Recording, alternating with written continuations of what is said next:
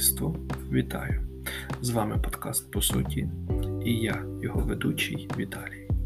І одразу хочу вас запитати, чи ви залежите від своїх уподобань, від своїх прихильностей? І задам вам декілька запитань. Уявіть, ви йдете в магазин за своїм улюбленим хлібом, а він закінчився.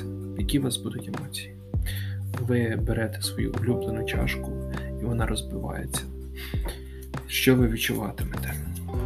І ваша близька людина їде надовго десь далеко. Як ви це переживете? Скоріш за все, вам буде складно розлучитися з тим, що ви полюбили, і що грає велику роль в вашому житті.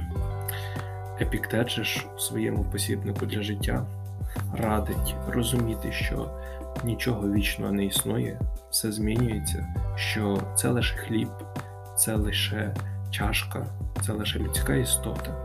І колись даний суб'єкт чи об'єкт має вийти з нашого життя. І е, набагато краще буде, якщо ми вмітимемо, вмітимемо це відпускати.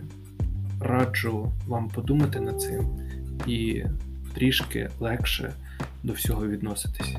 На цьому будемо прощатися. Дякую.